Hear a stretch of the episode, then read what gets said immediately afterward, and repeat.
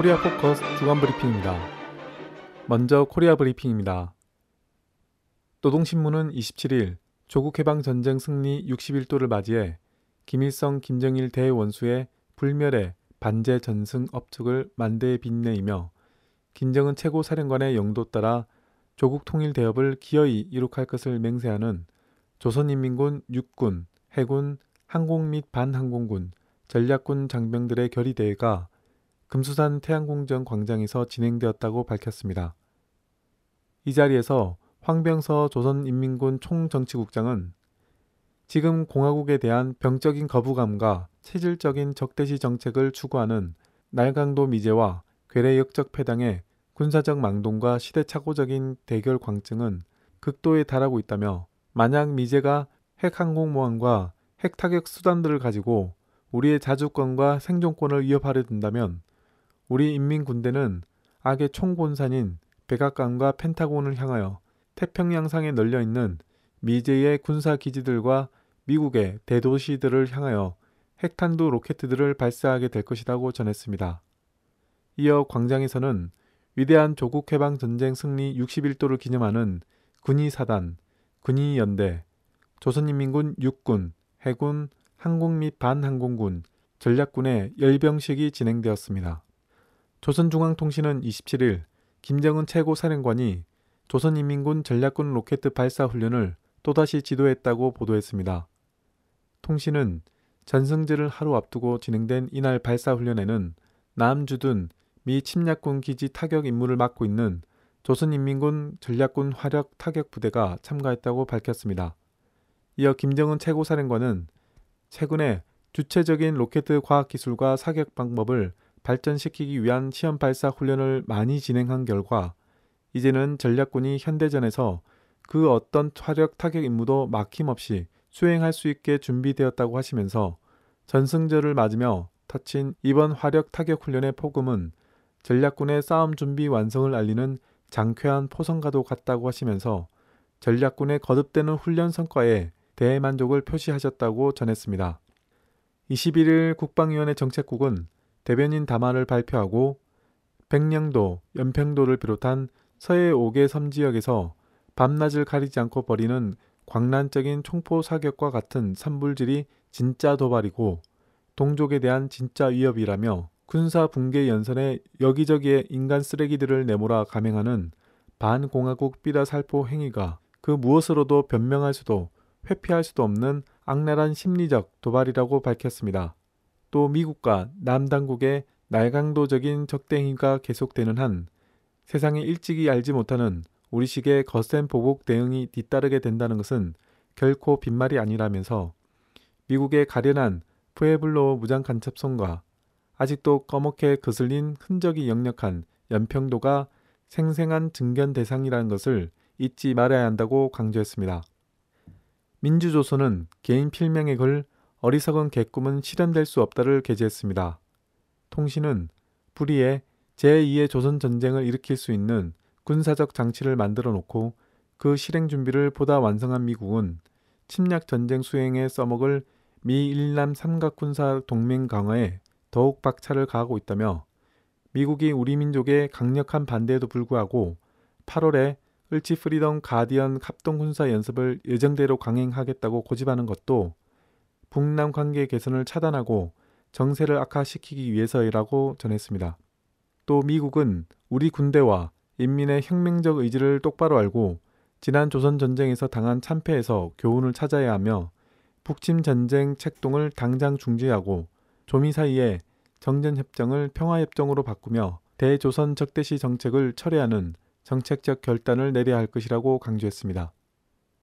23일 북의 조평통은 대변인 담아 북남 관계 개선의 기회를 잃지 말아야 한다를 보도했습니다.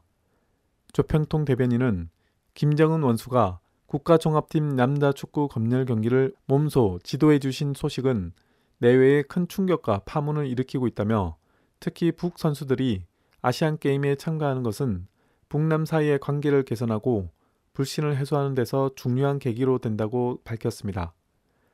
또 남 당국은 북남 관계 개선에 절호의 기회를 놓치지 말아야 하며 민족의 화해와 단합에 이바지하려는 북의 진정 어린 경기대회 참가 의사에 대해 의심을 앞세우지 말고 적대관념으로 재지 말아야 한다고 강조했습니다. 이어 북은 아시아 경기대회에 선수단과 응원단을 내보내는 문제를 결의의 화해와 단합, 아시아와 세계 여러 나라들과의 친선과 평화를 도모하는데 적극 이바지하게 되는 견지에서 인내성 있게 대할 것이라고 강조했습니다. 이어서 남코리아 브리핑입니다. 민주노총은 22일 오후 4시 30분 서울시청 광장에서 박근혜 정권 퇴진, 생명과 안전을 위한 민주노총 동맹파업 집회를 개최하고 하반기 투쟁의 포문을 열었습니다.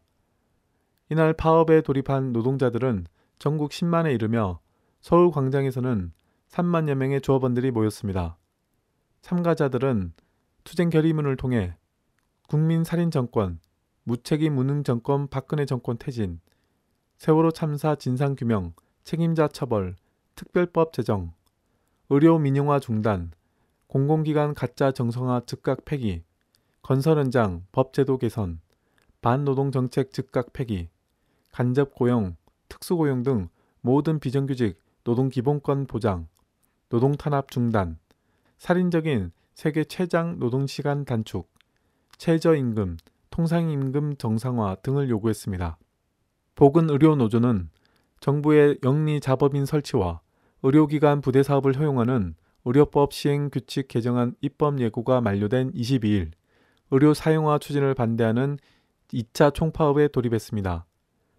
보건의료 노조는 22일 오후 동대문 역사문화공원에서 의료 민영화 저지 총파업 결의대회를 열고 의료 민영화는 국민 건강과 생명을 파괴하는 제2의 세월호 참사라며 오늘부터 26일까지 5일간 총파업에 들어간다고 선언했습니다. 유지연 보건의료 노조위원장은 의료 민영화가 현실화될 경우 의료비가 폭등하고 영리 자본이 병원을 좌지우지 할 수 있다는 이유로 국민의 70%가 반대하고 있다며 영리 자법인 설립을 허용하는 가이드라인을 즉각 폐기하고 부대 사업 확대를 위한 의료법 시행 규칙 개정을 당장 중단하라고 요구했습니다. 22일 0시를 기해 민주노총 건설산업연맹이 건설 현장을 바꿔야 노동자 서민이 산다는 대정부 슬로건을 내걸고 총파업에 돌입하면서 전국의 건설 노동자들이 오후 3시 30분부터 대규모 상경 집회를 벌였습니다. 이날 서울시청 앞 광장에서 열린 집회에는 3만여 명의 노동자들이 모였습니다. 이용대 건설산업연맹위원장은 1년에 700여 명, 하루 2명 이상 죽어가는 건설 현장은 세월호와 똑같다며 시민과 노동자를 죽음으로 내모는 건설 현장을 바꾸고 건설 노동자들의 인권을 보장하기 위한 법 제도 개선에 정부의 적극적인 답변을 촉구한다고 성토했습니다. 금속노조는 22일 전국 14개 지역에서 동시다발 1차 파업에 돌입했습니다. 금속노조는 임단협 쟁의조정 절차 및 파업 찬반 투표 가결로 쟁의권을 확보한 노조사나 146개 사업장 조합원들이 파업을 벌였습니다. 금속노조는 금속산업 최저임금 인상, 임금체계 월급제로의 개선, 통상임금 정상화, 사내 생산 공정과 상시 업무 정규직화 등을 임단투 4대 요구안으로 내걸었습니다. 금속노조는 1차 파업에도 불구하고 금속산업 사용자 측의 태도 변화가 없을 시 금속노조 중앙쟁의대책위원회 회의를 거쳐 8월 중순께 15만이 참여하는 전면 총파업을 벌이겠다는 계획을 밝혔습니다. 또 현대차 지부도 쟁의행위 조정 신청을 거쳐 8월 중순 파업 찬반 투표를 할 계획이라서 향후 금속노조의 파업에 완성차 노조의 결합도 예상돼 파장이 클 것으로 예상됩니다. 세월호 참사 100일 추모문화제가 24일 오후 7시 30분 서울 광장에 3만여 명의 시민들이 운집한 가운데 열렸습니다. 특히 유가족들은 안산 정부 합동 분향소에서부터 이틀 동안 50여 킬로미터를 걸어 추모 문화제 현장에 도착했습니다. 추모 문화제는 시인 강은교와 가수 김장훈, 피아니스트 이희아 등과 함께 추모시를 읽고 노래를 부르며 또 서로를 위로했습니다. 새정치민주연합 안철수, 김한길 공동대표를 비롯해 박영선 원내대표와 문재인 의원 등은 이날 오후 광화문 광장에서 열린 세월호 특별법 제정 촉구 긴급 기자회견을 갖고 특별법 제정을 촉구한 뒤 청와대 앞까지 도보행진을 벌이고 조윤선 청와대 정무수석에게 세월호 특별법 제정 촉구 항의 사안을 전달했습니다. 지난 26일 오후 7시에는 세월호 참사 국민대책회의와 세월호 참사 유족들, 시민 등 2천여 명이 모여 수사권 기소권 있는 진상규명 특별법 촉구 국민촛불 집회를 개최하고 정보원과 유병원 그리고 세월호와의 관계를 밝히라고 요구했습니다. 박주민 세월호 가족 대책위 변호사는 어제 발견된 세월호 선원들이 사용한 것으로 추정되는 업무용 노트북에서 국정원 지적사항이라는 한글 파일이 발견되었다며 그 파일에는 정보원이 실제 세월호를 운영한 것으로 보이는 내용들이 포함되어 있었다고 폭로했습니다. 박 변호사는 국정원은 세월호 증개축의 결과를 체크한 정황이 발견됐고 국정원이 세월호의 실소유지라는 의혹과 유병헌과 국정원은 동업자라는 생각이 들 수밖에 없는 상황이라고 주장하면서 수사권 기소권이 있는 세월호 특별법을 만들어야 한다고 강조했습니다. 730 재보궐선거에서 기동민 새정치연합 후보가 사퇴하고 노회찬 정의당 후보로 단일화가 이루어지면서 야권 단일화 바람이 수도권으로 확대돼 선거 막판 극적으로 이뤄진 야권 단일화로 인해 판세가 요동치고 있습니다. 기동민 후보 사퇴 이후 수원정에 출마한 천호선 정의당 후보가 박광훈 새정치연합 후보를 지지 선언하며 후보직을 사퇴해 임태희 새누리당 후보와 박 후보의 사실상 1대1 대결이 이뤄지게 됐습니다. 또 수원병에 출마했던 이정미 정의당 후보도 손학규 새정치연합 후보를 지지 선언하고 후보를 사퇴했습니다. 수원정과 수원병의 경우 새누리당 후보와 새정치연합 후보가 각종 여론조사에서 박빙의 경합을 벌이는 것으로 나타나 야권 후보 단일화로 새정치연합 후보에게 결정적으로 유리하게 작용할 것으로 예상되고 있습니다. 박근혜 대통령이 25일 방한 중인 마스조의 요이치 일본 도쿄 도지사를 만났습니다. 박 대통령이 청와대에서 일본 정치인을 만나는 것은 지난해 2월 취임 때 특사로 온 아소 다로 부총리 이후 처음으로 청와대가 일본 정치인에게 문을 연 것은 이례적입니다. 이 자리에서 남일 관계 개선을 희망하는 아베 총리의 메시지가 전달됐으며 박근혜 대통령은 올바른 역사 인식 공유를 강조했다고 전했습니다.